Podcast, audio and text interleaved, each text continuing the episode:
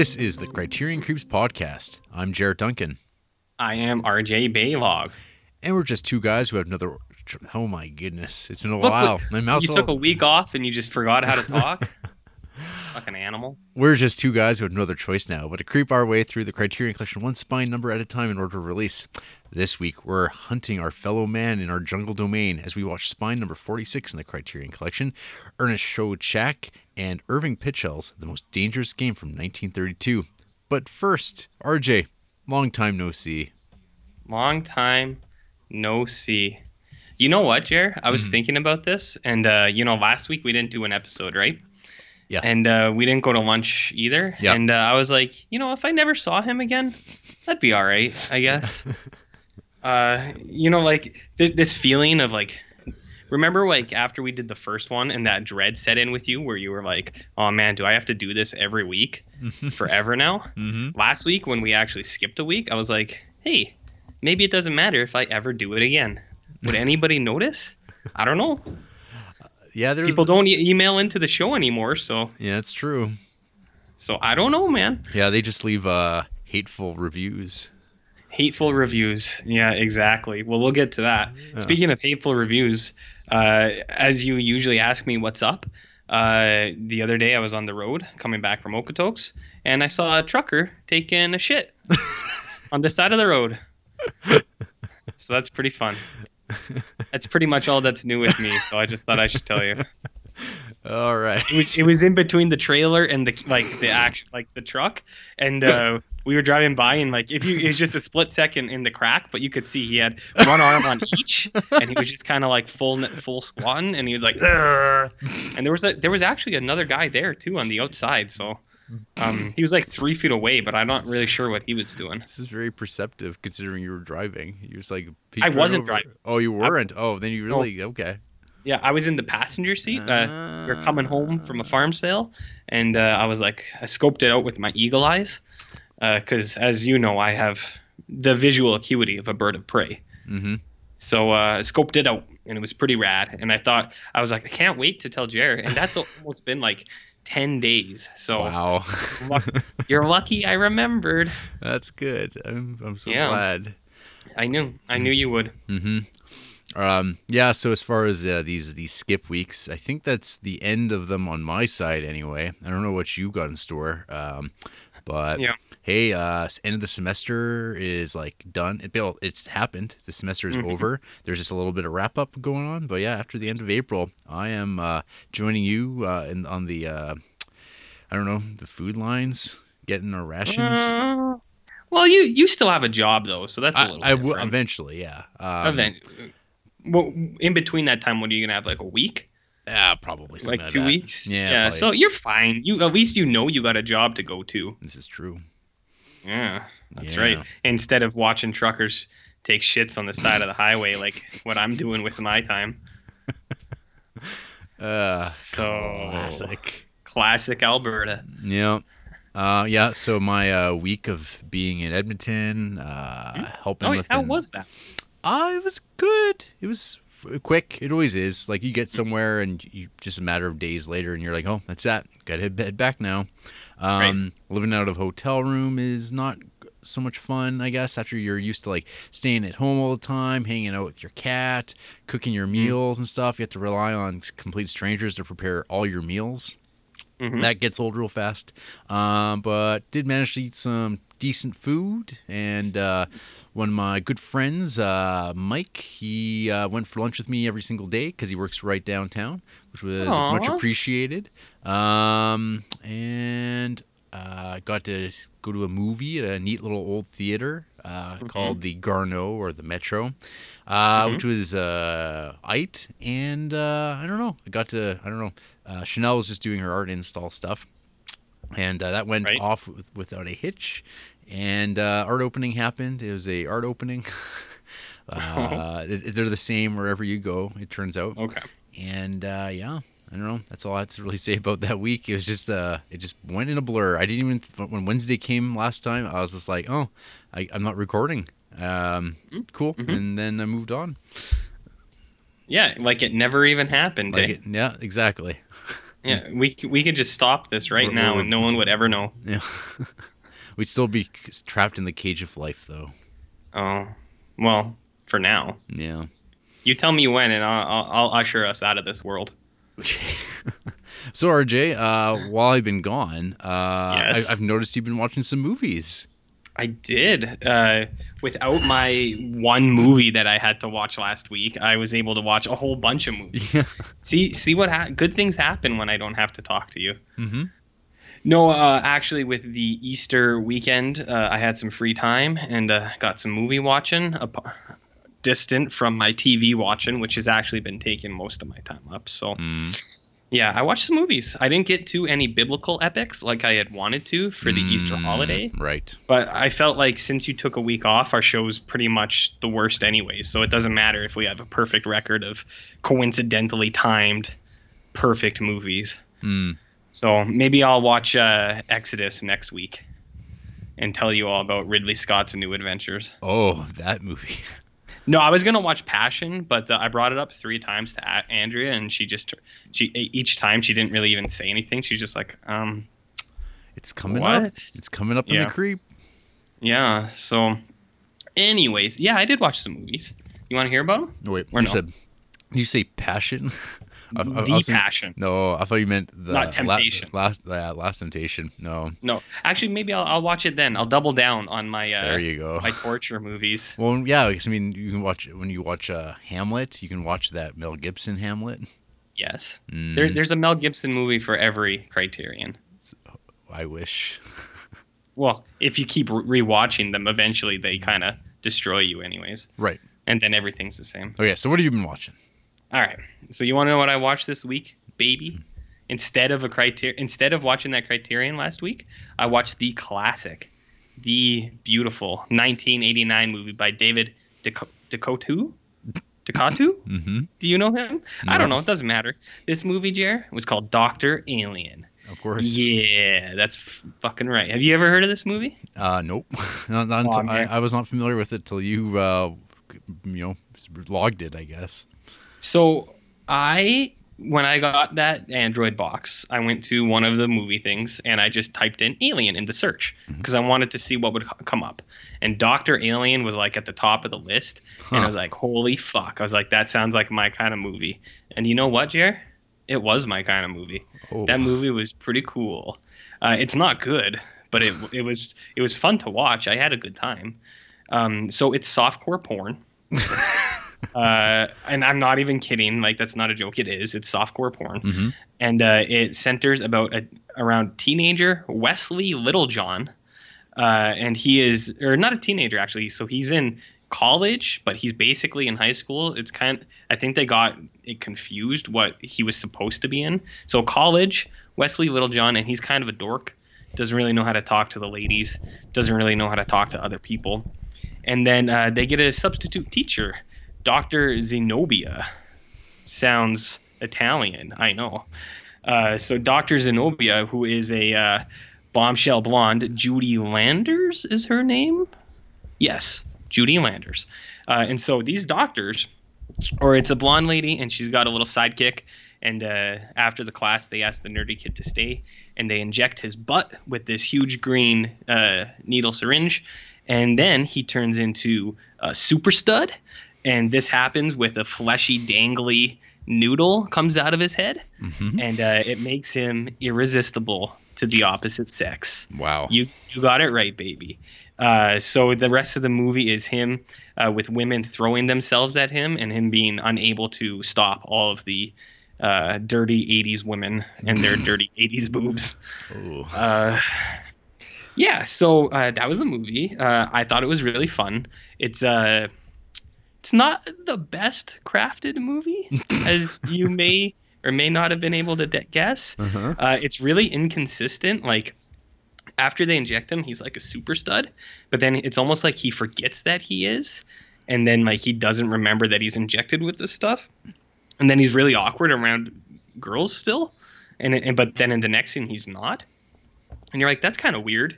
And then at the end, he's all of a sudden in a rock and roll band, and it's never explained why. There's like no setup to it. It's just like uh, like the whole movie plays out, and then a rock and roll band comes to dinner. He's like, "This is my band," and it's like, "What? Where did this come from?" And then he goes and plays a punk show, and show. Uh, his band is called Sex Mutants, and there's an all-female band with uh, uh, Linnea Quigley, that lady from Return of the Living Dead. Yeah, yeah, yeah. And uh, the all-female band was called Tang Poons, the Tang Poons, and I thought that was real funny because that's my kind of humor.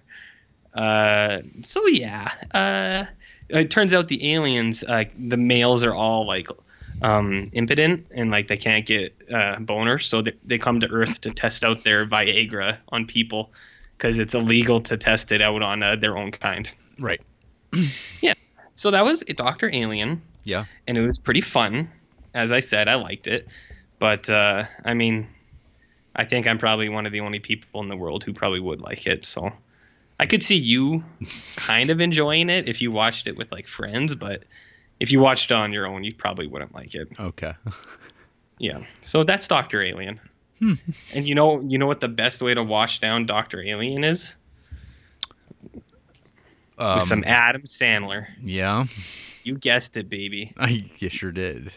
I watched uh, 2014's The Cobbler. Oh my god. a movie that when I first heard about it, I thought it sounded pretty good. And then you know what, Jarrett? It got really bad ratings, Yeah. which is kind of weird. So, do you know who directed this fucking Yes, movie? I do. Is that what the like the like the Todd- Todd- commotion uh, is? yeah, so The Cobbler was directed by uh, Todd McCarthy, who's uh, did he win the Academy. Award? Did he Tom. Did, Tom? Did he win Well- the Academy Award? He didn't win director for Okay. Spotlight.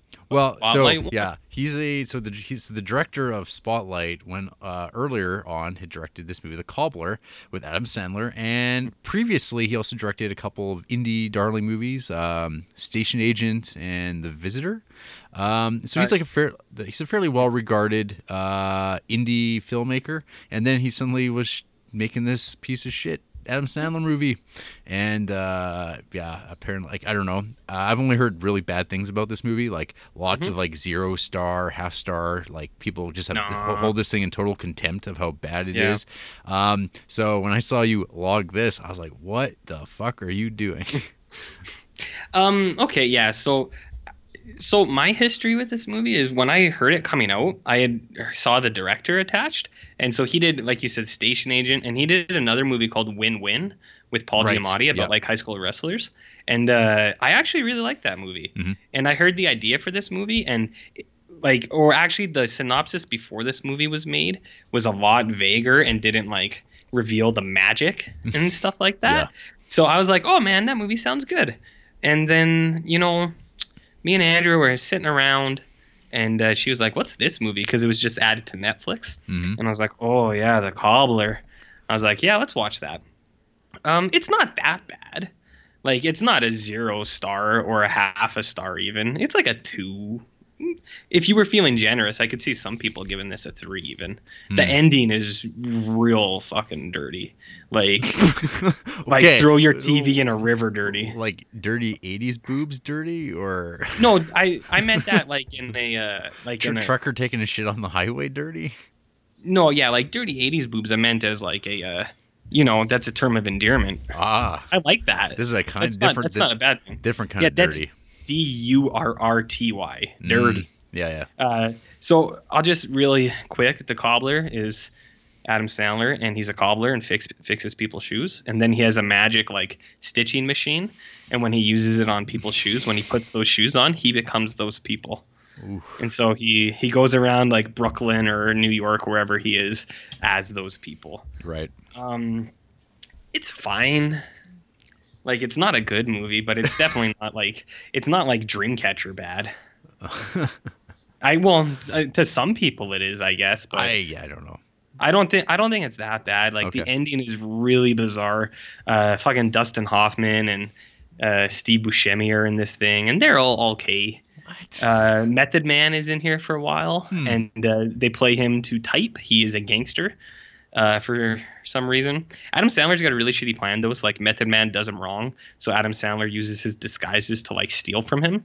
But he, like, he goes in like he can go in disguised as Method Man, which would be like the perfect thing. It's like because if he saw him, he would be like, well, he looks just like me. It'd be the perfect plan. Yeah. But instead, he goes in as like other people, like a little kid and then a transgendered guy, and it's just like, what do you oh do? no. because it, it's just like it's like all you're gonna do is like make method and it's like you just you just did a lot of bad stuff brother hmm. so i don't know i don't even have anything else to say about it i didn't think it was that bad but i mean i wouldn't i wouldn't recommend it to anybody Well, that's that sounds bad enough, I guess. it's like it's like a two star Okay. it's it's not a one or a zero star like Uh, what a lot of people would probably say it is so okay. But you know, I found that I disagree with a lot of other people too on the third and final movie I watched this week. And you know what that fucking movie was? Mm. Uh, last year's uh, surprise release by indie darling Richard Linklater. Uh, Everybody wants some. The so-called quote unquote spiritual sequel to Dazed and Confused. hmm Um, so this movie, everybody loves. It's got five stars. It's got four and a halves. Yeah. Everybody's like, "This is the shit." And you know what, Jarrett? That movie is shit. Different way. Um, yeah. So th- I didn't really like this. It's not. It's actually not that bad. The first hour is um tough to watch. I thought. Like I was watching with Andrea and she just quit an hour in. She's like, "This movie sucks," and I was like, "Yeah, I feel you." And then uh, I powered through the rest of it later. So uh, with the second hour, So what, it's okay, fine. What's this movie about? Because I don't know. I've never seen Uh, it. it is like. Do you remember in Days Confused how baseball was like a big thing? Mm, not really. It's like I remember Well, uh, Ben Affleck traveling around with a baseball bat, I guess, or a paddle. well, he had a paddle, yeah. but uh, so like the kids, the younger versions in Dazed and Confused, they all play baseball. So this is just kind of like, what if those kids grew up and they were playing baseball in college? Oh. That's the only like because everyone says this is like connected to that movie, if only through spiritual sequel, and that that's my best way of trying to piece that together.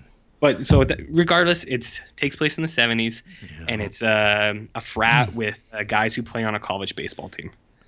Oh. So like you're introduced to the main character. He's a freshman and he's moving into this frat house because like all the players stay together. And then through that you're introduced to the rest of the team, and you have uh, all sorts of a- any kind of asshole you could imagine on like jock and douchey guy and stuff like that. So like it's like he chose to go through that perspective or like their perspective, which is fine. But like none of the characters are likable at all. I think that's kind of the like I guess that's the point. Like they're mm-hmm. kind of jockey guys, but even like the main character, he comes off like a real fucking tool, and then like halfway through, he's like they're like trying to play him off as like not a total jock. Like he writes a girl a letter and is like being sweet to her, and it's like where did that come from? It's like there's like no grounds for that at all. Like he seems like an asshole. Hmm. Um. Anyway, so it's all the, these baseball guys, and it's kind of just them hanging out, drinking. Uh, they play baseball for like five, ten minutes. That doesn't really matter. Like, I don't think you would have expected them to actually play that in a Linklater movie, anyways. But um, so it's them hanging out in the dorm, drinking, and then going to parties. Uh, I am amazed that this is a Richard Richard Linklater movie because I feel like there's nothing here at all that like speaks to that. I know a lot of people will disagree with me because it'll be like, oh, it's all this situational dialogue with like people, like real people just talking about real stuff. But it doesn't feel like that. Like it doesn't. I don't think it looks like the '70s. Like they all have the haircuts yep. and they all have the shirts, but it looks like someone went out and bought all this stuff like new. Do you know what I mean? Yes. Like it, it doesn't seem genuine to me at all. Like it's it's put together Mhm. is what I should say. So like I I honestly think the reason they made this movie was because of after all that boyhood stuff, Linklater was like, let's go film something fun for like three months where we can all hang out and drink beer like like what Adam Sandler does now with his buddies. yeah, on Netflix's dime. Yeah, exactly. Like that's all he does is like go film movies for three, four months where he can like hang out with his friends and drink. I think that's what this movie was. Hmm. Um, like there, there's some good stuff. Like there's some good moments, but on the whole, it's just like Uh, the first hour is super boring. None of the characters are likable, and I was just like, uh, it's like I, I'd rather be doing anything else. I actually, you know, what's a better use of your time? Hmm. Just watch Dazed and Confused again. Yeah. Because that movie rules. It's all yeah. Like yeah, Richard Linklater is a weird cat because he's very hit and miss. Like Yeah. his either his movies like really are like I don't know they land or they're like ah, I don't know. Like I mean I love me that before trilogy. I think those movies are great. Um, Dazed and Confused is weird because I remember the first time I watched that. Like I thought that movie like I, I came to it later than like everyone else seemed to have like so I watched it maybe like you know eight years ago. And i thought oh this movie's so good. I like what a great great movie. What not at all what i thought it was going to be. And then i Yeah. rewatched it like a year or so ago and i was kind of like oh this movie's like good. It's fine but it's not like uh i don't know it just lost something and i don't know if it's just like getting older and like things just shifted a lot for me but I don't know. And then like so yeah, this being kind of a spiritual sequel to uh, Everybody Wants uh, or to I'd uh, use and that Confused. loosely. Sure, Loosely. sure. I but yeah, that kind of idea is like no, yeah, I don't know if I want to go back to that. Well, and Boyhood's a movie I feel kind of uh, Mm-hmm. conflicted on too. Well, I'll put it like this. Uh, I love Dazed and Confused. I used to watch that with my brother when I was a little kid all the time. So I thought that was like, that's what I thought high school would be like. So that's what I made high school like for myself. hmm So I love that movie and I still lo- love it a lot. And I think if anyone would have liked this Everybody Wants Some movie, it could have been me because I was a jockey party dude. So like I think I fit into this this boys club, but I didn't really like watching these guys at all because I just didn't care. I was like I don't care about any of these fucking guys Right. at all. Um so I my point I guess is I think if this movie was going to work on someone, I think it w- should have worked on me Mm. but it didn't. I also don't believe the uh, physique of any of the guys there. Uh, I know baseball players. My cousin played baseball in the states like five years ago, Yeah. uh, and I do not think the guys in the '70s would have had that cut of muscular. oh yeah. Uh, like just m- m- muscle tone, Well- like and like there's really beefy dudes. There's one guy who's got like a like a belly and like real scraggly arms, and I'm like, oh yeah, that's my baseball player. That's, That's just- that's like yeah. that's the actors, right? I mean, they have to. Yeah. This is like a short Beef little job, and they have to like. That's just Yeah. they're always they always look like that. Like that's how they walk around. They're on their uh, crazy like workout regimens, eating their uh, Mhm. poached chicken breast, and uh, Yeah, that's their day. And that's their day job. It's like it's all about having like the same body because like everyone else does that, and you might not get a job because you don't have the right build. It's like pro Mhm. wrestling kind of. Exactly. yeah. like they they have like two or three guys that are like paunchy and weird Mm. that it's to like throw it off but all those dudes are like real cut and i'm just like man i don't know if you could get like that like 40 years ago Seem, seems tough yeah the the science of uh i don't know uh, taking care of your body's changed so much rj well uh well when you see these guys and all they do all day is drink beer and like eat fucking like hot dogs they find on the ground i have i have a hard time believing that they keep that that those gains up yes right Yeah. So that was my uh, creeping for the week. I also watched one more, Mhm. but uh, I believe you watched that as well. oh we both did and we haven't talked Uh, about it at all yet Not at all. So I'll let you uh, take the reins. Oh, actually, full disclosure, I didn't finish that movie. I have 10 minutes left. Oh. I watched it last night of The Void. oh The- okay wa- uh, okay, so I'll let you cover it and then and then you can pick it up. So I just I didn't see the very last 10 minutes. okay okay um have you ever seen the movie the beyond Uh, you have it's uh, okay, full yes. cheese full cheese beyond okay it's oh yeah, okay. it's the end of that Uh, like it's okay. like identical. Um, so the Void is uh, a movie that came out, I guess, just like Last some sometime last year, but it just seems to like have hit big like on the video on demand VOD. circuit uh, in the last couple weeks. I had seen people like t- watching it lately, and Mm-hmm. uh, so my only real knowledge about this movie uh, was like they did a Kickstarter so they could help uh, pay for some practical effects right. and um, mm, let's see here. It's from like two of the guys from the Astron Six group out of uh, Winnipeg, Manitoba. So their whole thing, uh, this whole time, has been the like kind of making these genre pastiche like movies, and like doing it like on a very low budget and just trying to capture that energy of those sort of movies that like a bunch of like 30 uh, 30 something year old dudes all watch these movies on video and now they want to make movies and they make movies that kind of like resemble that stuff but they kind of miss a lot of the Right. connective tissue i've really never really I've never liked any of the Astron 6 stuff that I've watched. Uh, Father's Day is like pretty unwatchable, I think. Uh, and these are all movies that like totally should be aimed at me. Like I feel like I'm the target audience for this, but I just it never works. Um, and Right. then there was Manborg, which I turned off after about five ten minutes because it looked just looked terrible.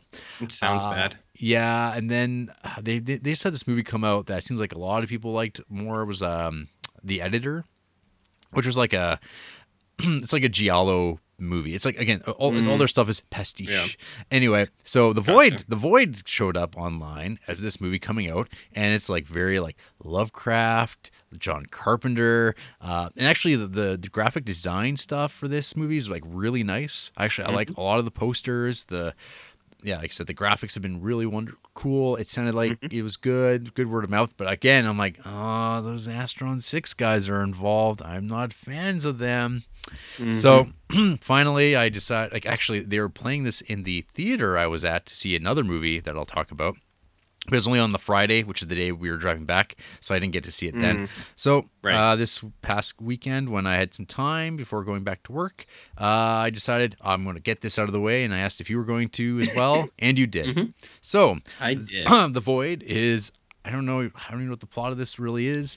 It is a movie about uh, a bunch of people who are kind of trapped in a hospital because it is surrounded by cultists and there is some sort of eldritch horror stuff going on in the hospital. Um and that's basically it. Um so pretty well everything I've just said about the this movie and the Astron Six stuff uh, continues here.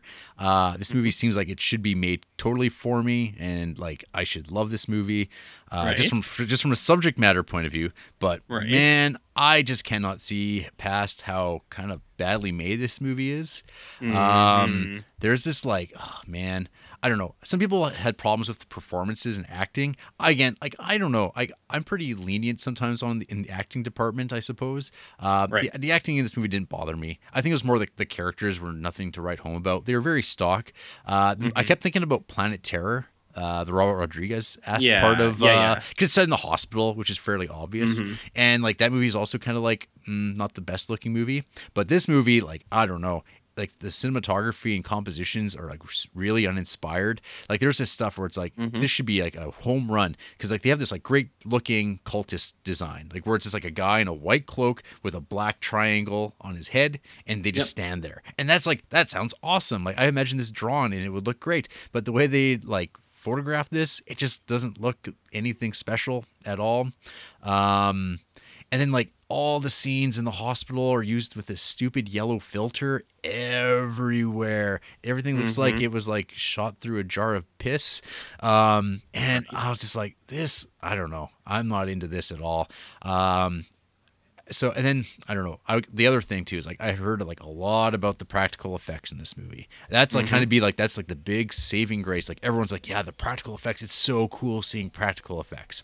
Now I mm-hmm. get that like in 2016, 2017, it's very rare to see that like this level of practical effects. However, in 2017, you can also go back and watch any movie from any era ever and watch Yeah. nothing but practical effects. Like I can watch 70s, 80s movies and like they have top of the line, great looking special effects that they don't just cut around and edit around because they don't want to show off like they had like a budget and they were cutting a lot of corners.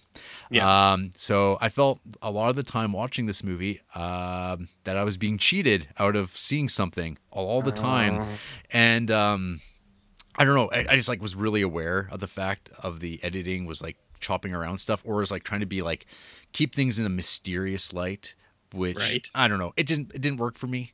Um and yeah, there's just like so many things about this movie that are like it's so derivative of movies that I like a lot. Uh, like The Beyond and just like John Carpenter movies, like The Thing or Prince of Darkness, Mouth of Madness. Like they're all these movies are just being totally lifted from, which is great. But um, th- no, th- at no point is this movie ever as well made as anything John Carpenter makes. It seems like it's more like just like little nods to like, hey, remember that like thing walking around on four legs with an upside down head? From Yeah. like in, from that one second in Mouth of Madness, and it's really good in the Mouth of Madness. But here, it's just like, uh, I don't know. Like I get it, like it's I see Yeah. it, but it's like in this dark red room of horrors, and it's like uh, nothing here looks as good as it should. Like it seems like they're covering Mm-hmm. up for stuff. So I don't know. I, I was super disappointed with the void. Um, I didn't like it. So RJ, with ten minutes remaining of, with the void, what did you think of it? Well, Jared, there's a reason I, uh, with only like 10, 15 minutes left, I was like, eh. I, I pretty much thought the exact same as you. Like, uh, I think some of the stuff looks pretty cool, like some of the practical effects. Yeah. But uh, no, I had the same pretty well. This just to piggyback on your opinions. Like, Mhm. I thought the same stuff. It's like I know what they're doing. They're taking from a lot of these other movies, and they're tr- like they're trying to kind of piece it together, but it's a lot like they lose something in doing that when you're trying to put together like five or six influential things and just kind of ma- mash them all together. Before I watched this, I heard it described as the kitchen sink of horror movies, where they're just like Oh, throw everything into the kitchen sink and i was like i guess. But uh no yeah like actors are a little dry but whatever. That's what you get when you watch like horror movies sometimes and there's some plot holes and it's like well whatever uh i did think like it's like yeah some of the monster stuff was cool but um there's I like don't know. There's, There's, not like, even- no there's not that direction. much of it either. Like No, not really. It's like as you said, that room of horrors is like where they they like try to throw a lot at you, but even that's only like I don't know under a minute, and it's uh it's all dark and kind of like uh or uh, it, the camera's all over the place, so Yeah. It's it's a little tough to see. hmm And like I said, like I think that it's. I don't know if you did. You ever watch that movie Splinter? Do you remember that movie at all?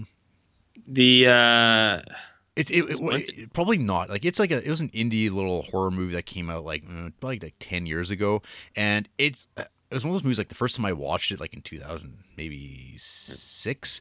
It looked or two thousand eight maybe. It was like it looked like I was like oh this is really cool. It's like intense. It's had like a real great little tension to it.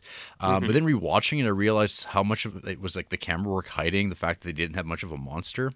right. Um, and, it, and it just like fell apart real fast. But now, I don't know, maybe like watching a whole bunch of movies. I, maybe it's because I haven't watched a lot of horror movies that I, I kind of am not used to this stuff and my standards have maybe risen a bit because I haven't watched as much stuff. But coming into this, I don't know, it just seems super underwhelming. And, uh, I don't know. It seemed like some people are really enthusiastic about it, which is cool. And I mean, Yep. it's kind of like I don't know. I feel kind of shitty dumping on like a indie movie that has like far fewer like uh I don't know things going for it in the budget department where like they don't have the mm-hmm. money to make it. But I don't know if they'd be able to make a better movie based on just like their actual skills. Is like, hey, how do you compose this to look good? How do you make this a memorable shot?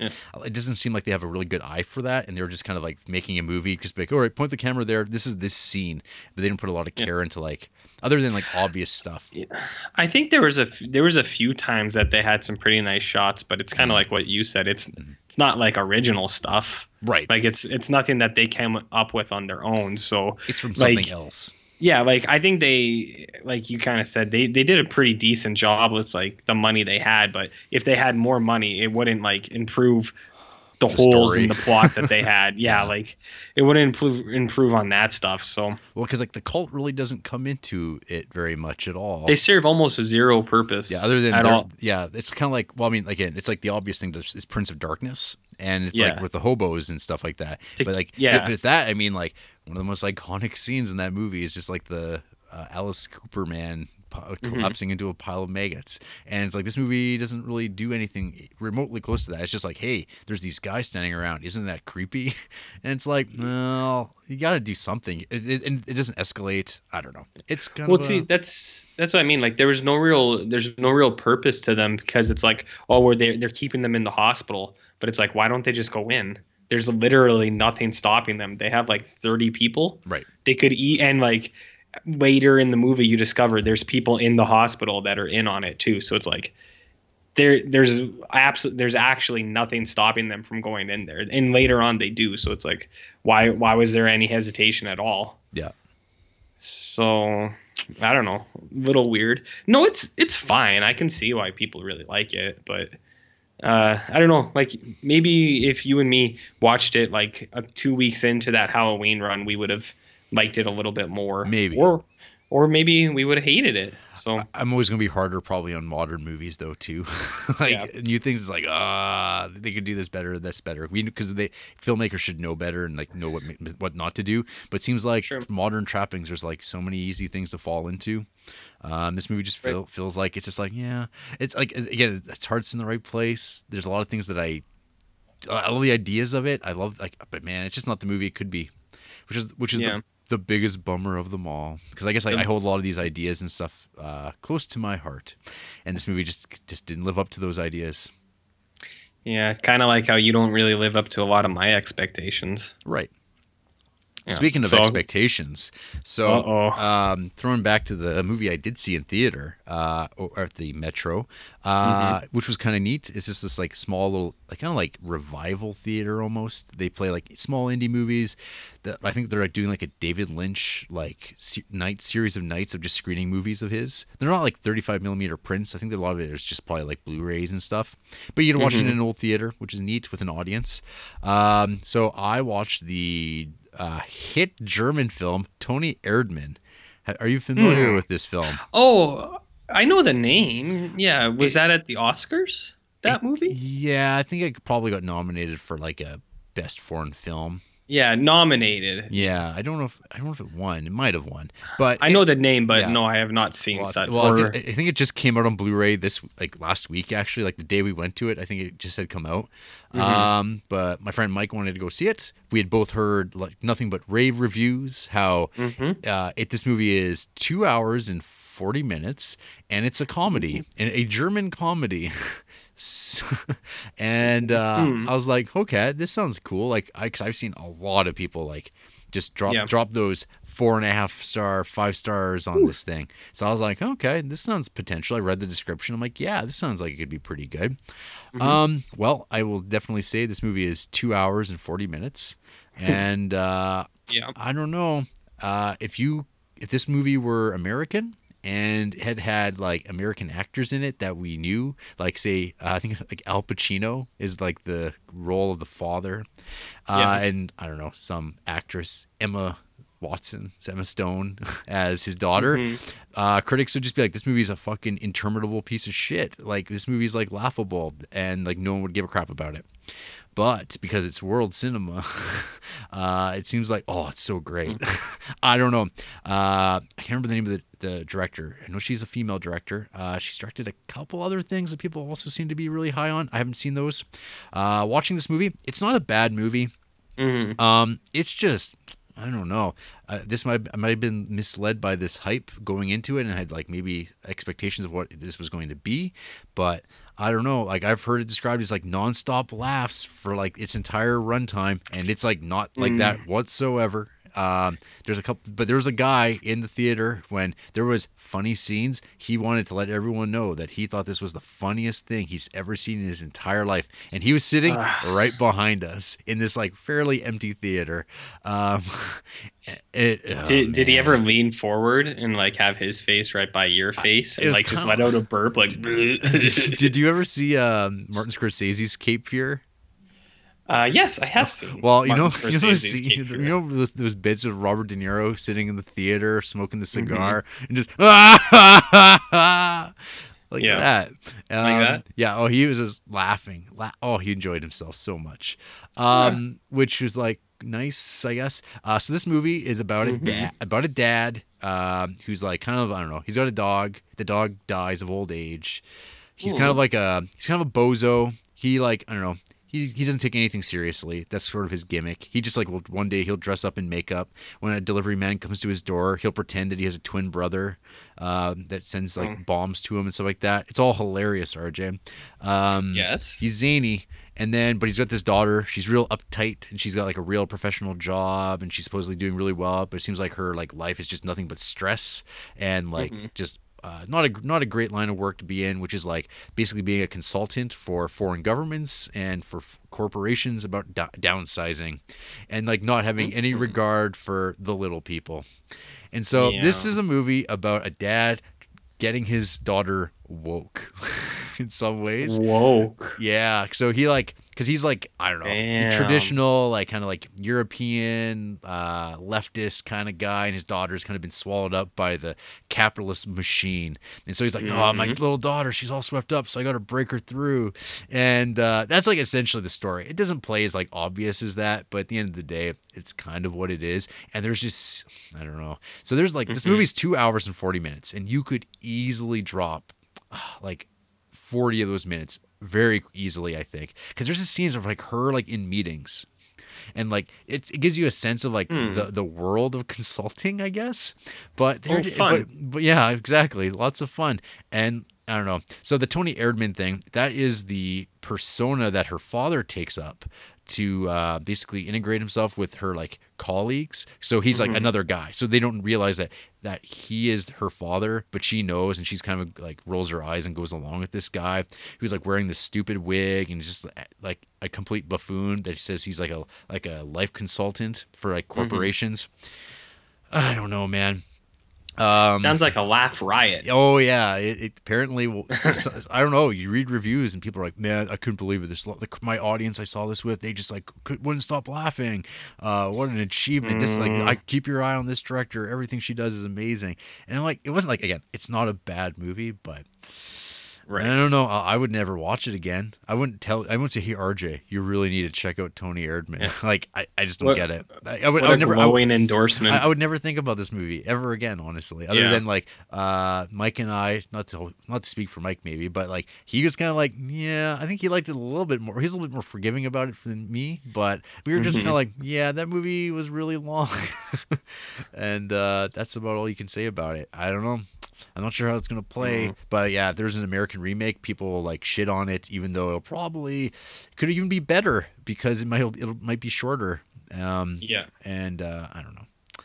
It's a movie. Movies, RJ. Would you rather watch that or The Cobbler starring Adam Sandler? Ooh, pass. Hard pass on all those. I'd rather watch. Every- I would watch Everybody Wants Some instead Okay, yeah, that's fine. at this point because I've I've seen one and I haven't seen the other. I Yeah. guess uh, that one at least has some moments that of like a little bit of joy for y- the viewer. mhm.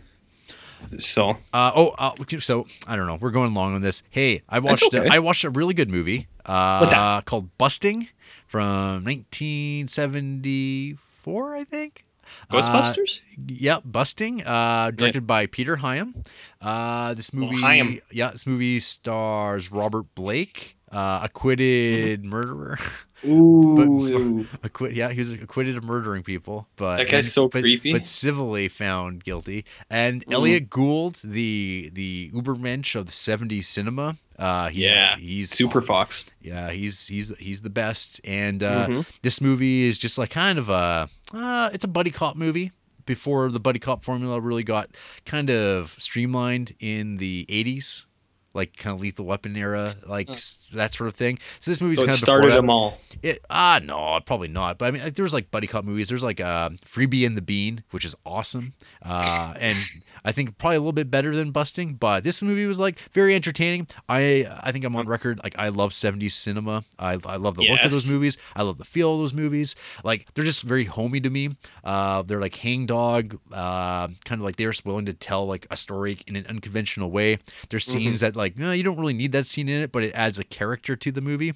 Uh, it seems like actors are given a lot more freedom to just like do whatever the fuck they want. Mhm. Um, and I think Elliott Gould is like so like good at playing those types of roles, like with Long Goodbye, um, uh, Little Murders, a couple other. Oh God, yeah, he's he's, a, he's he's a Robert Altman kind of guy. Oh yeah, he was on Friends, wasn't he? He's, he's Yeah, their, he he's their dad. He's uh he- he Rachel. was good. and- yes, Elliott Gould, Ocean's Twelve. Ocean's 12. All the all the good ones. hmm Uh, the big hit. There you go. Yeah. Hey, I've seen that movie. Yeah. That movie's fun. Yeah, it's not too bad. It's got a masturbation Yeah. joke in it. Yeah. It sure does. Yep. And Lou Diamond Phillips. Ooh. so, Mobamba. uh, I don't know. Busting. It's like, I don't know. Not a lot of people talk about this movie, but uh, yeah, it's just about two cops who are trying to like go after a particular like drug dealer, Italian gangster guy, Mhm. who, and I don't know. There's like some playful back and forth stuff. Um, there's some good character actors. I don't know. Very entertaining, good chases. I, actually, the big thing I will mention is Peter Hyams directed this. It was his first feature film. He directed stuff like the like sequel to 2001, uh, a bunch of other like he's a journeyman kind of guy. Uh, but this movie's got some real fancy camera work in it.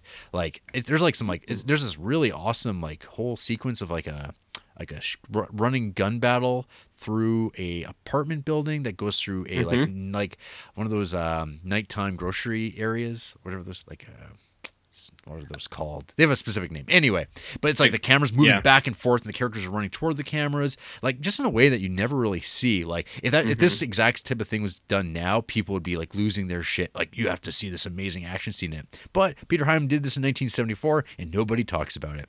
Um, so that's like a real highlight is that whole sequence, and like some of the and a lot of the camera work in this movie. Like you, you feel like he wanted to shoot this movie like in all continuous takes the whole time, Right. But he doesn't, which is cool. But yeah, busting was good. Uh, and on the flip side, I watched a great piece of shitima called Ooh. Double Down by one directed by, starring, written by one Neil Breen.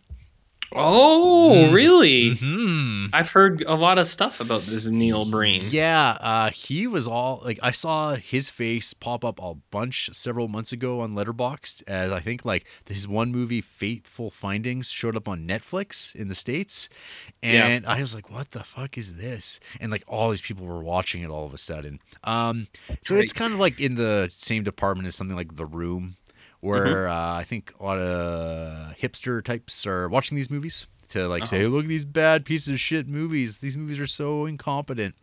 And I'm like, I'm kind of one of those dudes um, that watches Mm-hmm. movies like this. So uh, I started with Double Down, which is from 2005. So Neil Breen is like a Las Vegas-based architect who I guess fancies himself a movie maker, and uh, he's decided he decided to make a movie starring himself, Mm-hmm.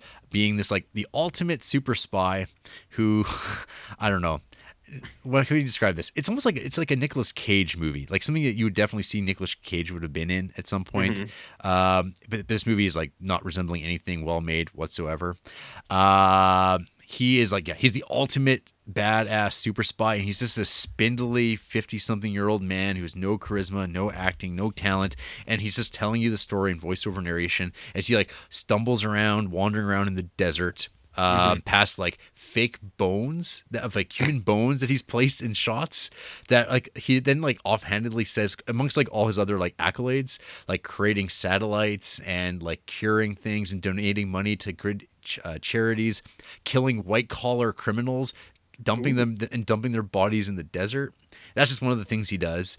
Uh and then like but he, and he he's like a freelance hitman assassin who takes jobs from foreign governments and the governments and everybody which way. But if anyone ever targets him he has like like biological weapons set up in like all these major cities that will just like, like go if uh, something happens to him. But this didn't like stop his wife being murdered in a pool, and apparently that wasn't enough for him to take things out on the world. That was like that's all done in flashbacks. But it's just like this movie about a guy wandering around in the desert and having like. Um, delusions and like because he's really depressed and he's like but he's supposed to be like setting up a ter- uh, a false flag terrorist attack in Las Vegas and uh yeah and it's successful and uh i don't know. It's like no way of like laying out how terrible the movie is. Like there's like the first like 20 minutes like i was laughing pretty hard at like just like it does like all the things you hope a bad movie does Right. but then it, the movie's 92 minutes long, and there's so much like stock footage of like just things that he didn't obviously film himself. Like here's a shuttle, here's a satellite floating, and here's like a bunch of like guys at a actual like navy base or like whatever military base working away at machines, and like the stock of the footage completely changes to grainy 16 millimeter mm-hmm. film from his like kind of poorly shot 35 millimeter movie. Man, I don't know. Double Down, it's an experience. These Neil Breen movies, I, I think I, I, I don't know.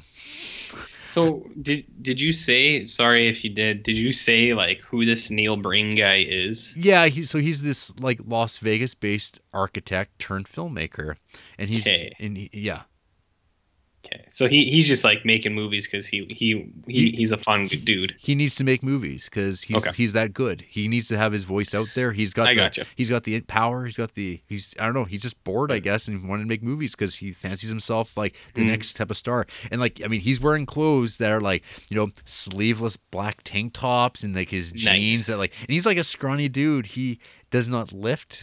he, he does not have that great physique. He's just a guy. Mm-hmm. Um, he oh so I can't believe I was about to forget this. Um, but his like thing is like he lives out of a car. And he's got like probably about five or six laptops that he's always working on. Like he's multitasking on five or six laptops that he's got set up all over himself. And he's got like some like old like TV satellite that he pops out of the trunk that he's like working away and doing research on So sorry to interrupt. I, are you talking about in real life or in the movie? in in the movie. Um, okay, okay, okay. So like all these laptops are clearly off. Like he's just tapping Mhm. away, but and it's like lots of like there's a lot of scenes of him doing this. But uh, the thing that I would I I can't believe I was going to forget was uh, he likes to eat canned tuna. Ooh. And so the, the one of the first scenes you see is him like driving, and he's like eating his can of tuna as he's driving, but he's like really bad at getting food into his own mouth, and so like he's just like dumping it all over his clothes, and it's just like fall like the whole can's contents are like falling all over him because it's supposed to be funny, I guess, but it's Yeah. like it's an absurd amount of food that would possibly fall out of you. But it's Yeah. not just there; we keep seeing cans of tuna, of like empty cans of tuna, like kind of continuously building up over the course of this shoot, and then there's a Oh, scene where he's like he pulls over on the side of a highway and he's dumping Mm-hmm. out like it has to be like 50 or 60 cans of fucking canned tuna Aw. they're like all emptied out and i just imagine the smell because they're out in the Yeah. goddamn desert like the goddamn nevada desert and just like Mm-hmm. and just like what he would smell like wearing the same clothes on these, these days of shooting and just like tuna stink and oh, this, Well, that sounds like such a fun little thing to have in there. Oh, there. it's it's the highlight. Like, Yeah. I mean, what, that's all you need. Um, especially if you're Well, a I- fan of the canned tuna. I am. My Mhm. cats are. Yeah. I think that is really cool. I like this tuna stuff. Mhm. So, so is this double down? Like, is that the top of the top of the line for him? Pro- Is that well, what people I, I think that Fateful Findings is probably mm, maybe maybe he's evolved because it's like seven years later. Okay. So Yeah. I was gonna say, if that's the top of the line, like, how soon are you gonna be dipping back in this brain dip? Oh, I don't know. I'll have to ask. I'll throw in that one by uh, Corey and Lawrence. Ah. okay. I'm not sure how they. I'm not sure how they uh, felt about it. Sure. Mm-hmm. Anyway, so, those are my movies. Uh, RJ, you got any Yo. news for us? Nope. No. I don't. There was uh, not a lot happened. There was a bunch of casting news last week, but I mean, Nah. does anybody care? No. Yeah. So Uh, if, if you care, email in and I'll I'll, uh, I'll email back to you the casting news from last week. Okay. Uh, you you watched that Thor trailer? I did. I did. Hey, you know what? That I thought that was actually a really good trailer. It made Yeah. me want to go see the movie. What a novel idea. Well, we've talked before. I like that Taika Waititi. Mm-hmm. Our Yeah. our friend down under, or no, not down under. He's not Australian. Well, Our right friend next down on the other other end of the globe. He would uh, he he can vouch for me. Oliver. Oliver, yeah, he knows. I like no, I like that director, man. He's good. So um, Yeah, this this movie. is it looks better than any of the other stuff they make. yeah, no, like like the colors, it looks really nice. Like the Asgard looks like a Jack Kirby comic come Mhm. to life. Uh, they Yep. Hela looks exactly like she does in the comic. It's like neat, Yeah. and I don't know, good trailer. Uh, that was a great success for trailer making because usually they underwhelm. But hey, uh, my other news I would mention is that Criterion's July 2017 releases were announced last week, and they or actually Monday, and there's like some real good stuff coming out. Um, first and foremost, Andre Tarkovsky Stalker. It uh, Mhm. it's been uh, announced as coming out finally. I guess there's like a Blu-ray that exists like uh, region, region B or something like that that looks like crap. So hopefully Criterion will improve on that. Uh, we got Albert Brooks's Lost in America. I know you're a big Albert Brooks fan, RJ. Well, you know I like Albert Brooks. His work as uh, uh was it Scorpio Hank Scorpio? Hank Scorpio? Simpsons? Yeah. Yeah. It's good stuff. Uh, so yeah, Lost in America. I mean, uh, I would recommend people who don't know about Albert Brooks's movie career check those movies out because they actually are pretty good. Uh, Mm-hmm. I have a copy of his movie Modern Romance sitting on my to watch pile that I need to get around to. Uh, and yeah, Lost in America is very good. It's got like I don't know. He's like uh, I don't even know how you describe his stuff. He builds scenes really well. Like he like his movies are just long scenes that just like I don't know. It's his character, his persona interacting with other people. I don't know. Excellent stuff. I'm glad to see that this is coming out from Criterion. It's got the really great movie poster too. Uh, people want to look at that. Uh, Robert Bresson has a new representation in the Criterion movies. This film called L'Argent, which I, I have a copy of, an old DVD. Um, it's just a movie about money and greed and how it corrupts Ooh. people. Uh, it's Bresson, so it's stripped down to the bone. Um, it's kind of like a mid 80s movie. It's probably like his visually unprettiest movie that I've seen anyway. But uh, that's cool. And uh, Roberto Rossellini's War trilogy that I almost bought on DVD the last sale is coming out on Blu-ray. So I'm going to check that out because I haven't seen any of those movies, um, and they're supposed to be really good. How- do you have any big feelings, Maybe. strong feelings about Roberto Rossellini, RJ? Oh, I have the strongest feelings about Roberto Rossellini, but you're just gonna have to wait. That's right. Yeah, we'll build up that anticipation, baby. Yeah. Um, Yeah. anyway, that's our news. Hey, RJ, do we want to uh, read our uh, one star review from iTunes? I think we need to. I think we need to get this out into the world, need- into a more of a mass audience. Well, it's fitting that we're like 50 minutes into uh, our episode so far. Whatever. And uh, haven't talked about our Criterion movie because that's one of the criticisms lobbed at us from Awesomeness0232, who gave us our one star review that RJ mentioned mm-hmm. last week. And I was like, what are you talking about? I don't see any one star reviews. And then I found it, mm-hmm. and there it was. he titled Yep. his review, Two Guys Who Don't Know About Movies Don't Talk About Criterion. I started mm. listening to this podcast with the episode on the 400 blows. There are lots of Criterion Collection podcasts out there, but I'm always willing to try a new one. First of all, it's always a bad sign for me when the podcasters take too long to get to their topic. These guys spend 54 minutes, that's right, almost an hour of the show talking about what they watched that week and film news. I skipped most of it, so I can't tell you if it's any good, but if you're going to spend less than half of the podcast talking about the subject matter, just do a movie news podcast. Mm-hmm. Second of all, these guys know nothing about the Criterion Collection. One host in particular certainly hadn't seen this film before watching it for the podcast. If you haven't seen a film as fundamental as The 400 Blows, you have a lot of film education left to get uh, before starting a Criterion Collection podcast. Then he goes on about how mediocre it is and chooses to make fart jokes about it rather than do 10 minutes of research to understand the film's context. Serious. I can't express enough how little research they did. The in brackets slightly more well-informed hosts seem to have done some, but he con- constantly mispronounced names of characters, actors, and the Cahiers du Cinema, which the other host had never even heard of. I don't want to sound like a snob, but you have to be educated in the subject matter before you do your podcast. I'm pretty sure just about everyone with a cursory interest in classic cinema is familiar with the Cahiers du Cinema, as it is one of the most significant publications in film history. This is a poor podcast for which the hosts were ill prepared, and it is kind of and it kind of seemed like they were simply using the Criterion context to capitalize on the brand name to get people to listen to their "What We Watched This Week" segment. Is that it? That's it. Out fucking standing. Yeah. I have a few things to say, Jerk. Okay, you a rebuttal. Re- re- a, a retort. no, I just had to throw that in there. But I mean, if you're not gonna make fart jokes at 400 blows, what are you really doing? Yeah. You're just you're what are you an asshole? Um so first off, I think he's a little unfair to you because you actually do some research. If he had listened to say the Beauty and the Beast episode maybe, Mm. he would have got all of what he was looking for. A uh, detailed uh, dis- look back at the film's history. But he didn't. Uh, second, I didn't know I needed to have a university education about on how to do podcasts and film studies to do a podcast. Uh, I did not know that I need needed to have seen all of these movies several times before I am fully uh, educated enough to talk about them. Mm-hmm. Uh, you know, I think it's a shame that he doesn't like that we mispronounce stuff because that is like, what?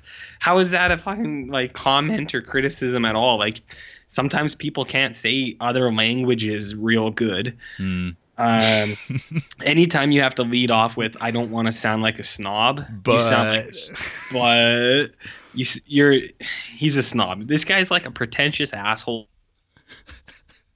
So, by the way, I looked this guy up.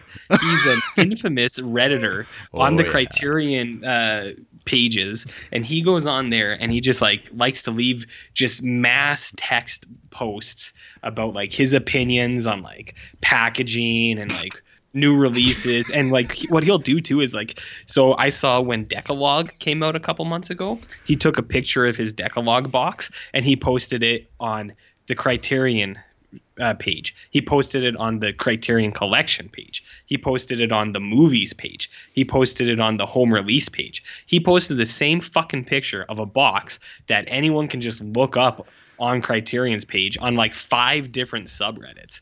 So this guy is really fucking starving for input from other people. And you know that's fine.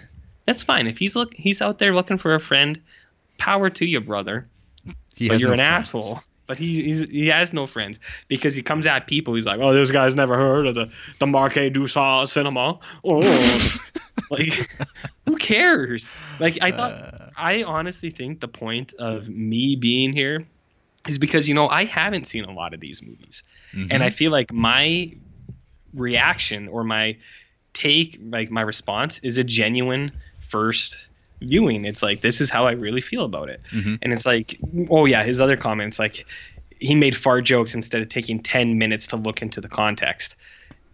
Is that the mark of a good movie that you have to do Mm. fucking research on to understand its importance? yeah, that's Like I, I like I and I'm not totally discrediting that. Like Mhm. I understand there are there's like historically rich movies that like when you do know some context, it makes you appreciate it more. But I feel like if you have to look into it to actually enjoy the movie, then I don't think I don't know, man. And it also like so when we watched 400 Blows, I was like, it's fine. I just didn't like it that much. Hmm. This guy repping so hard for this shit just makes me hate it so much. I, I'm never gonna watch that movie again because of this fucking tool. good job. Awesomeness zero two three two. Good, good job. Yeah. So I don't. I've been talking for a while. Do you have anything to say about this fucking guy? Well, I, I don't know. Like I said, uh, you know you're doing something right when someone hates your thing. I don't know. Like all the things he mentions is like those are kind of the unique characteristics and like strengths of our podcast. I think.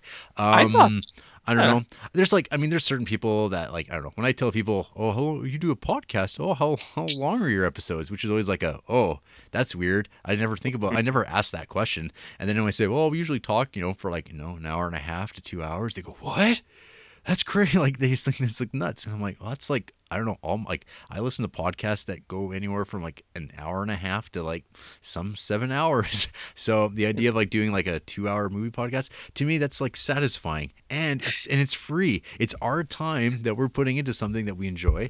And if you like don't like the people hanging out with, you just kind of like go, oh, that's not for me, and you move mm-hmm. along. Let alone stopping to write a like I don't know 150 word uh, review and one star review for something that didn't cost you anything. Uh, That you also admit that you didn't even listen to. Listen which, to. which is funny because like the, I, had to like I was like, what did we talk about on the 400 blows? And I'm like, oh, we went to go see. I think it was Don't Breathe.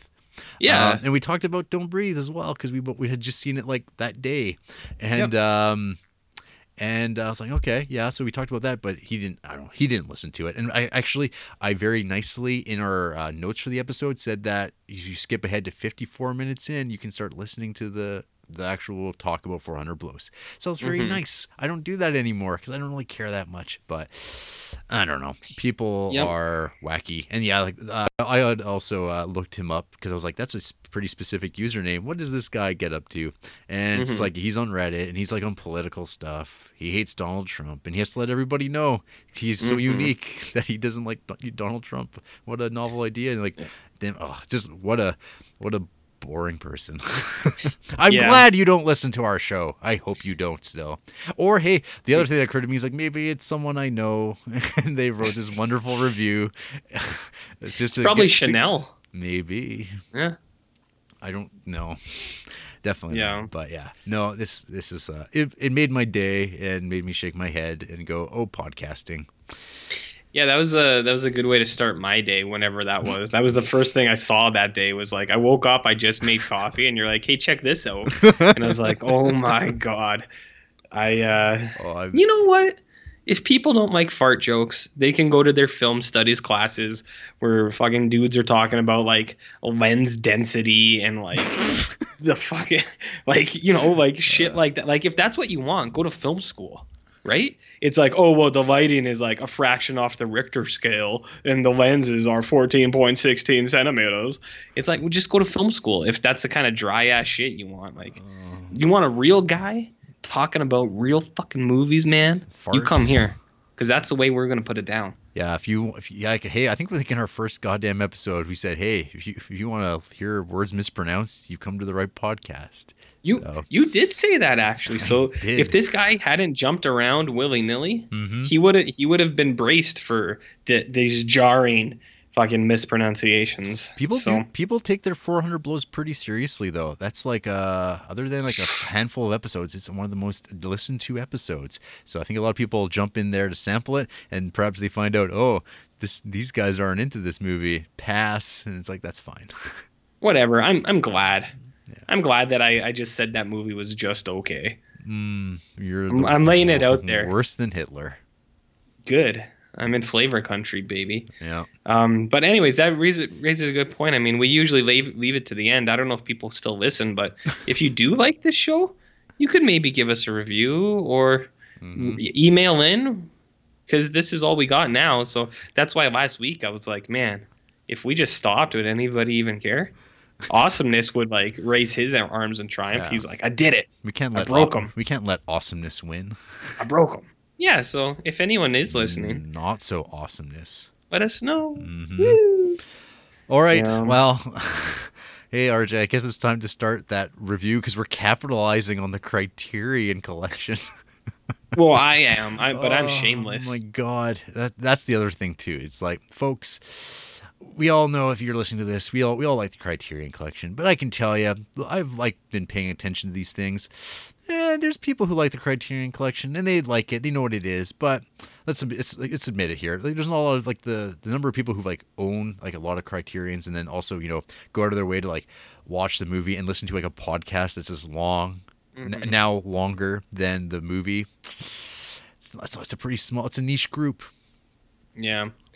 Well, whatever, man. It's a special group, and wouldn't want to have it any other way. exactly. That's right. So, with that all being said, we're gonna mm-hmm. we've mounted the head of awesomeness 0232 on our wall, and now we're gonna talk about the most dangerous game from 1932, directed by Ernest oh, and Oh, come on. Irving Pritchlow and Cahiers Du Cinema. After the break. Hmm.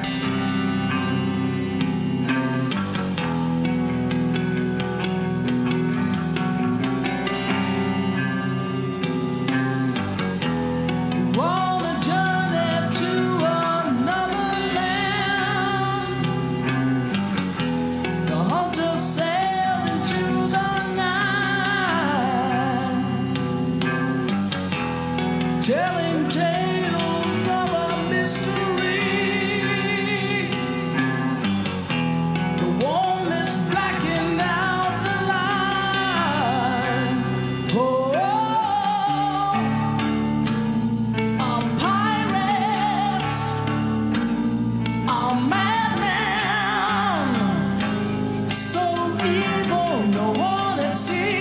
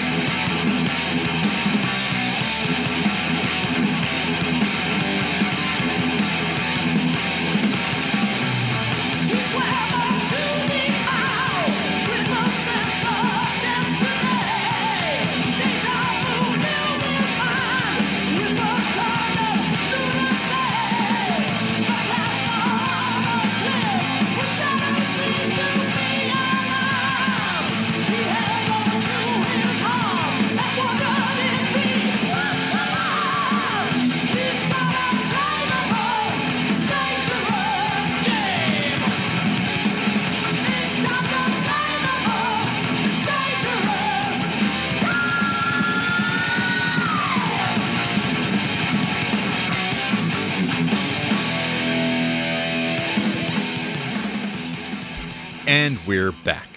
And we're talking about Ernest Schoedsack and Irvil, Irving Pichel's Irving Redenbacher. The Most Dangerous Game from 1932. Yes. Uh, first, I'm just going to mention that uh, the Criterion of this has amongst the worst DVD covers Criterion has ever produced. So you should definitely check that out because it, it makes no sense. right. Um, so this is a movie. It's based on a short story called "The House of the House of Zaroff" by Richard Connell, which was written in 1924. Uh, and uh, this movie is an adaptation. Uh, imagine that. Uh, this is the movie about a man named Bob Rainsford, uh, who uh, is on a yacht with a bunch of rich guys talking about uh, hunting, hunting things, killing things and they're I think off to do some more hunting, but their yacht hits some rocks. Um, Bob washes up on shore, and on this island that he finds himself on, he finds a fortress mansion owned by a Russian Cossack fella by the name of Count Zaroff. Um, there are two other people who are also shipwrecked at the same time as him. Eve Trowbridge, played by Fay Wray, and her brother Martin, played by Robert Armstrong. Um, there's many teases and illusions made about hunting people. uh, Mhm. and it is all very clever, I suppose, for 1932. Uh, there's talk of other people that were a part of the Trowbridge party who have gone missing. Um, there's a guy named Ivan. he has a great Mhm. smile. And um, then there's a night where they're all drinking and hanging out, playing piano. Um, the brother Martin he disappears, and then Eve and Bob go to find him in this mansion, and they come across the trophy room, which has people's heads mounted on the walls. And it turns out that all these comments about the most dangerous game and hunting someone so intelligent that's a challenge for old Count Zaroff is about hunting humans. And Count Zaroff uh, has these lights set up out on the ocean to have people crash into some rocks so that they wind up shipwrecked on his island so that he can then hunt them. Nice. Very simple. Uh, So the game is afoot, and so uh, Zaroff uh, is hunting Bob and Eve, who's saddled with them, and there's much running around on an island. Uh, and they have to basically just stay alive through the night.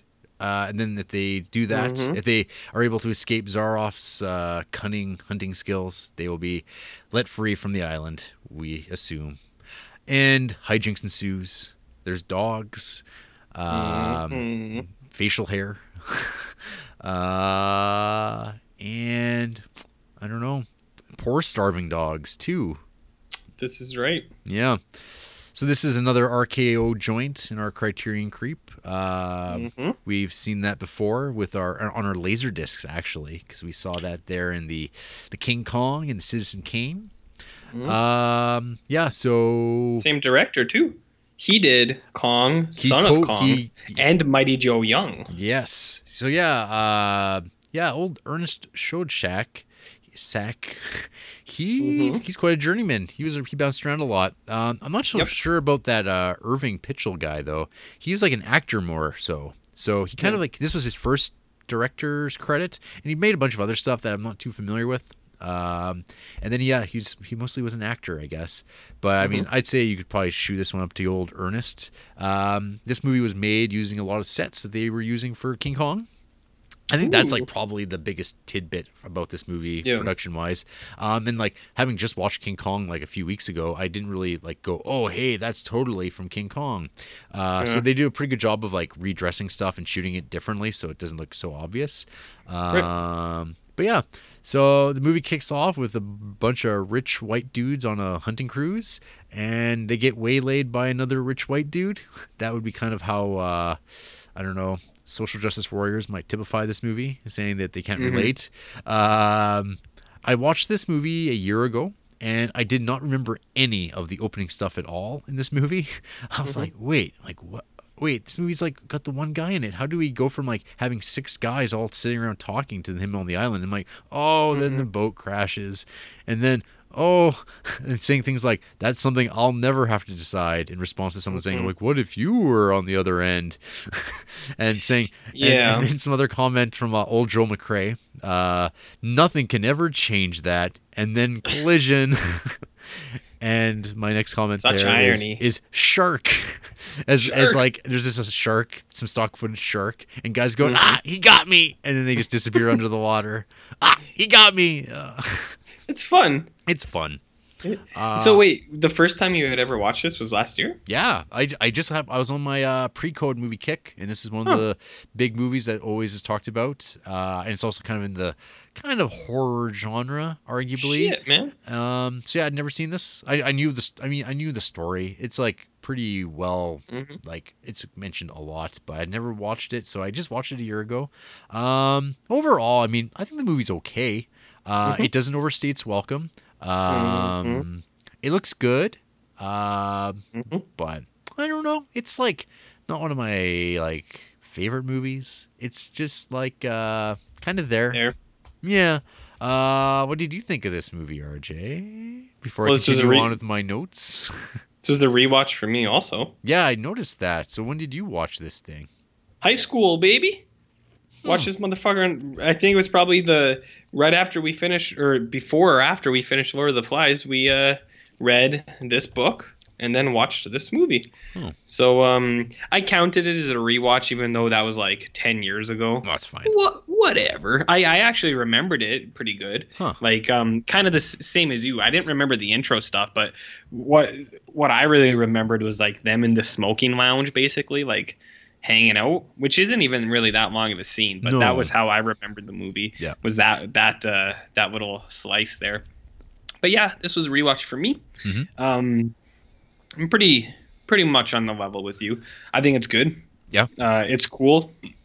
I really appreciate the message that they tried to get out there to uh, all those sport hunters and stuff like that, uh, especially in like the 30s, where uh, the one line I thought was funny was uh, the guy who later becomes the hunter. He he's talking about hunting like panthers or whatever, and he's like, "What makes you think that uh, it's?"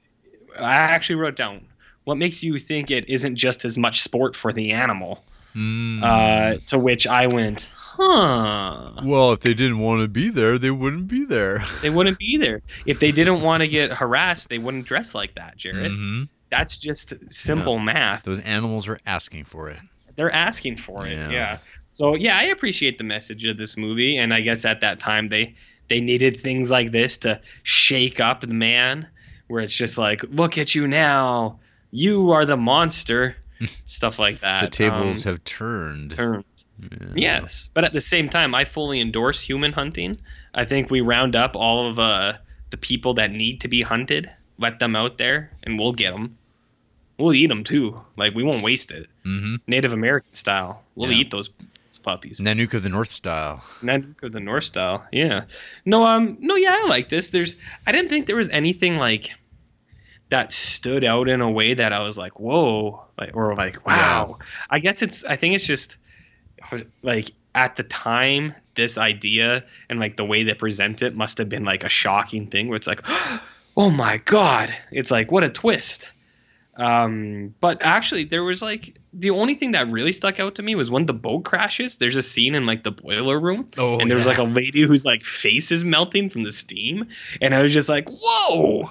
I was Mhm. like, "Where did that come from?" Like, it doesn't like show it melting like Raiders of the Lost Ark style, but Right. like a steam thing like bursts on her head, or it could have been a man. I I, think, don't I, know. think it was a dude. I don't. I think it was. Okay, I think it's a real sausage party. That yacht. Yeah, so uh, a steam like pipe bursts, and then like a guy's like holding his face, and it's like running, and I was like, "Ooh, shit, that's pretty rad." Well, So uh, Yeah. I did like that part. yeah. My feeling initially there was like, oh, of course, all the poor people who work down in the steamboat, they're all dead because all the rich people are on top. But no, all everyone's dead except for old Bob.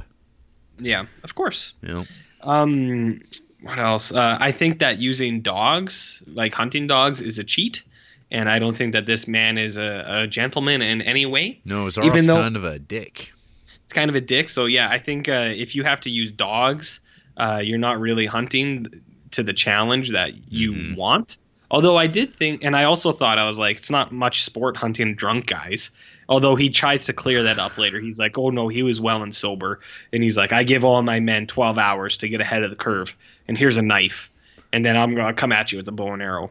But he was really like weakly prepared anyways. Like he came out and in his like quiver there was like four arrows. Yeah. So it's like, what are you even doing, dude?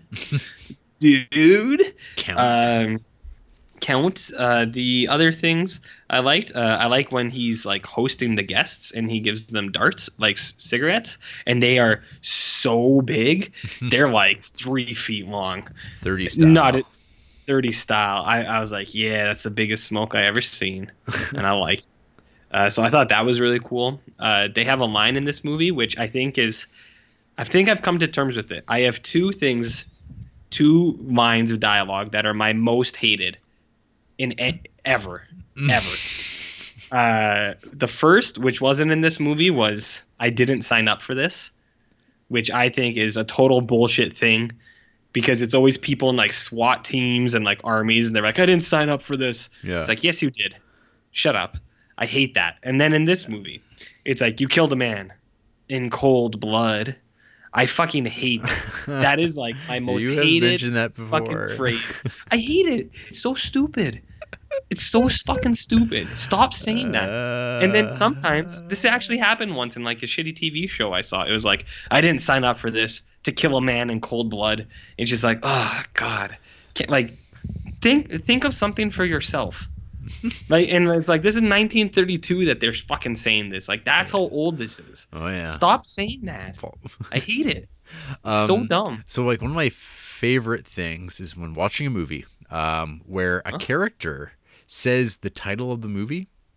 Oh yeah. Um, that's always like I I always assume, especially nowadays, that like when that happens, there's Mm-hmm. like there's somebody in the theater that goes, oh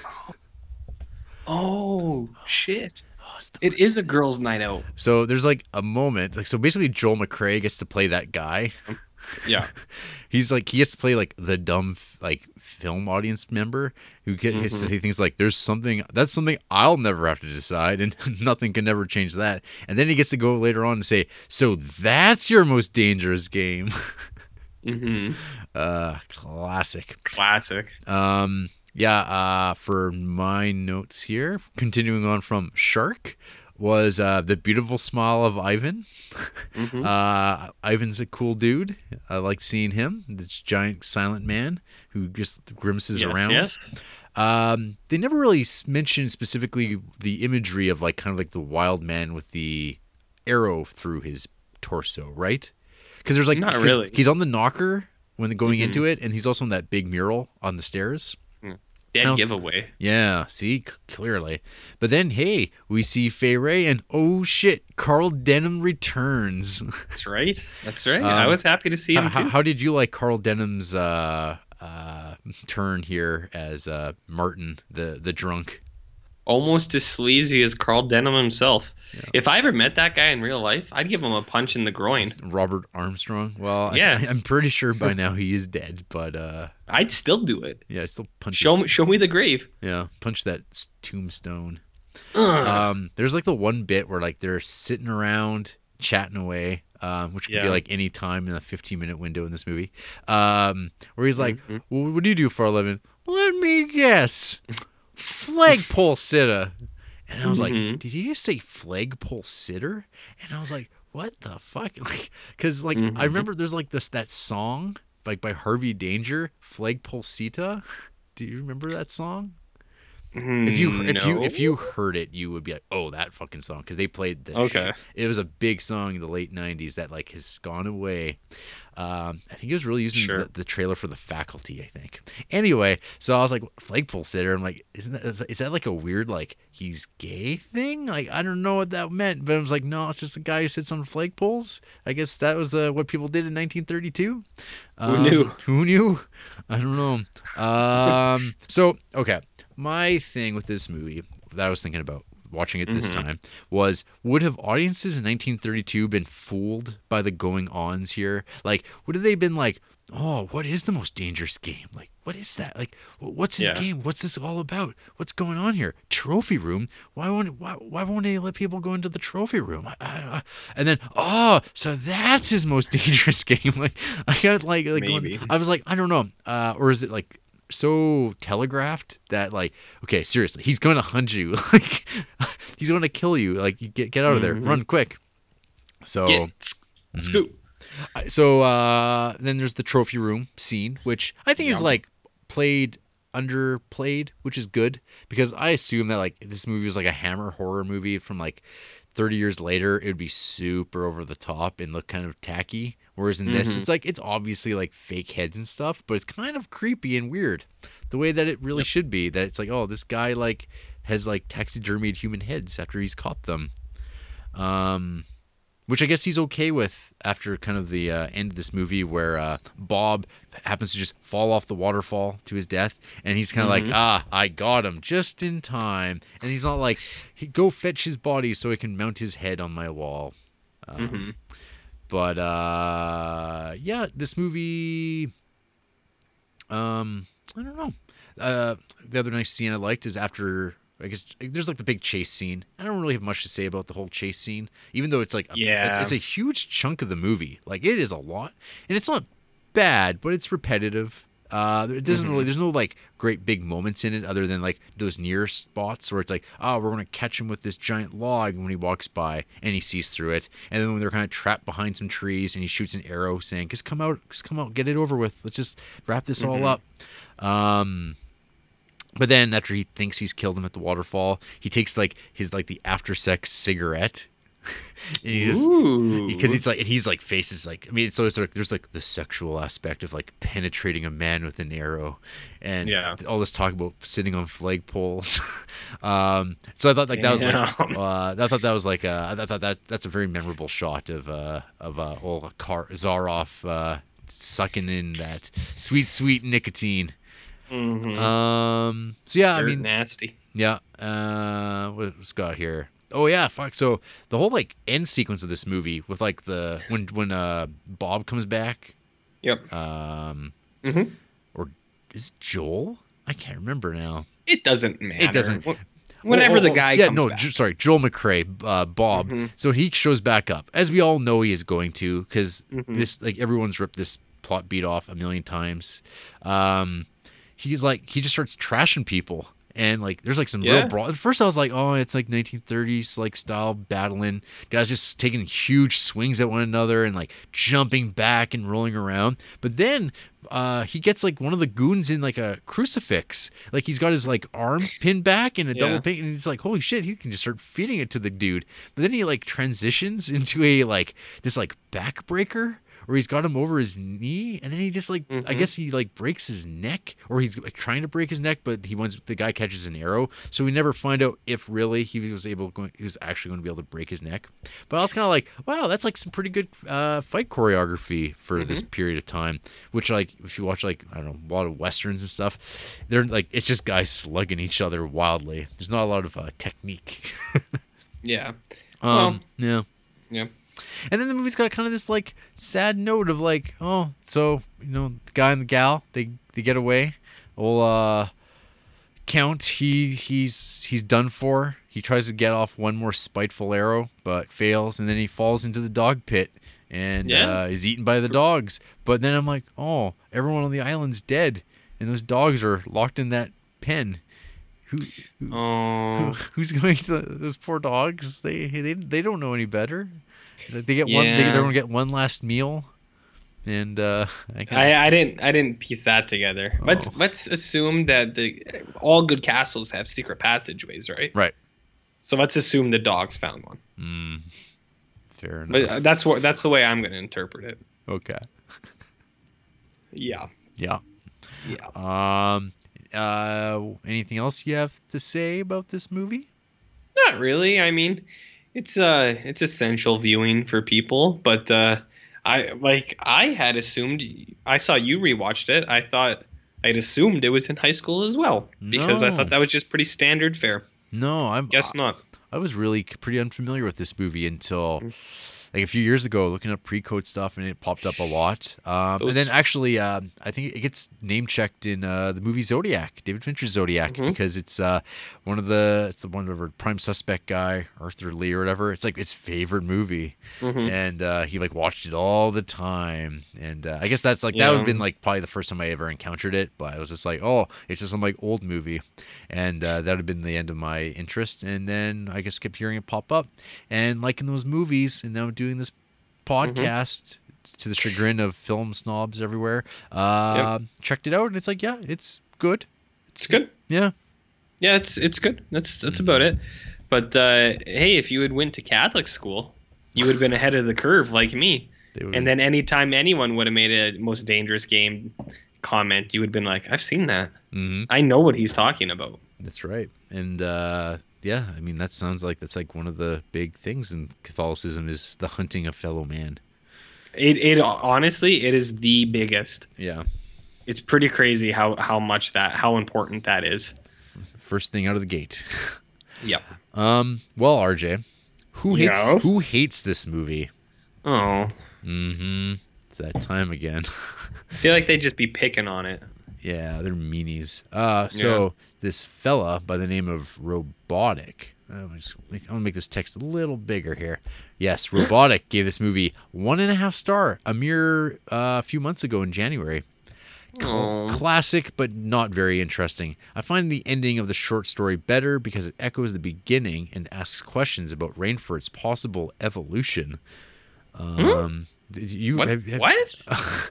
still a simple and silly movie with a sadistic story. Uh, sadistic. That's a new one. Hmm? What that the fuck has is been this guy talking about? still a simple and silly movie with a sadistic story that has been declined in many ways, including Battle Royale, one of my fave. Smiley face. Um, I'm gonna. I, I really hope this guy is not a like his first language isn't English because if it is, man, he didn't go to Catholic school because he didn't he didn't get that proper education. Mm-hmm. Yeah. Oh My Flavors gave this one and a half stars. An interesting concept is destroyed by ridiculous acting and an equally ridiculous chain of events. No time for character development, suspense, plot, anything really. It failed in all the qualities I assume it was aiming for. Total waste of time. That's not totally true. I thought the acting in this story was fine. It's of the era. I mean, I don't know. But again, Yeah. like, we've had this conversation many times about just like people's like modern expectations of movies from 1932. Hey. I'll put it this way: it's better acted than The Void. Uh, yeah. Like, like you know, Come on, Carl Denham, Joel McCrea. Like I mean, they're they're just getting going off of the material they have. It's of the time. Yeah. but it's better acted than that. And I, as we said, it's like I don't know how audiences would have responded, but I bet there were some people who were like genuinely shocked by this shit. They were just like, "Oh fuck, I didn't see that coming." Right. So people, I don't know. So Trevor Collins, Illmatic film addict, he gave this Ooh, shit. one and a half stars. And intro. Oh, uh, check this. You're producing what promises to be the biggest film of the year, if not all time. King motherfucking Kong. You put a lot of Uh-huh. money into the sets. Your highly paid stars, and moderately paid production team. How can you milk a few extra bucks out of your investment? What if you held some of the cast and crew back after daily production shut down and quietly shot an adaptation of the most dangerous game on the same sound stages at night to be released at around the same time as your other grander picture for next to no additional greenbacks? Nothing but profit, right?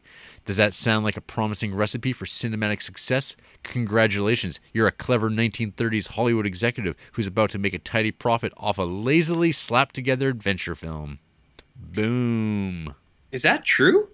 Did they do it the like at the same time, or did they just reuse the sets later? I don't know. I, I don't know. It, does, it Mm. regardless, it doesn't matter. It's like fuck. They did the, remember the Dracula Spanish version, Spanish Yeah, Dracula, Dracula. okay, They- okay, okay. That was like a thing. You just you did that. You just did that. Yeah. All right. Did you uh, recognize uh, Count Z- uh, Zaroff uh, from him in being in Henry V? RJ? No. Who is he in Henry V? no idea. Oh, well, I don't know. I hardly care. He's exactly. I, I just I just looked at it. I'm like, oh, Leslie Banks. Look at that. Yeah. I don't even know who he would be. I could find Ra- out. rapper Lloyd Banks from D12. Mm, he was the he was in the chorus. He was the chorus. So he's the guy like talking, introducing things Uh, in the that- play. That's I was gimmick. so asleep throughout that entire fucking movie. I I couldn't even I couldn't even pull fucking uh what's his face Laurence Olivier. yeah. I couldn't even tell you who he was in that fucking movie. was he in that movie? I don't even remember. I now. don't know. Well, we're actually we will see him again because he's also in The Man Who Knew Too Much, starring Peter Lorre, directed by Alfred Hitchcock. Mm, Mm, no, yeah, actually, no, that'll be fine. Yeah. That'll Here- be fine. Yeah, we get that lovable mug, the old child Yeah. killer himself, Peter Lorre. Oh, that's how he talks, right? Pretty much. Yeah. Um, yeah. So I don't know. You can't hate this movie. It's just No. It's just. I mean, there's like better movies from that era that you could watch instead. Um, Certainly. so I mean, watch Tarzan. Tarzan's good. Yeah. Or uh, Doctor Alien, Or Doctor Alien, also good. also good. well, uh, I think that's all we have to say about this particular film. Mm-hmm. After the break, uh, I will tell RJ to smile, and then RJ will not understand what I'm saying. I will command him to smile, and then he'll smile back at me. Sounds like fucking sexual harassment. I don't know what you're getting at. Time to play the game!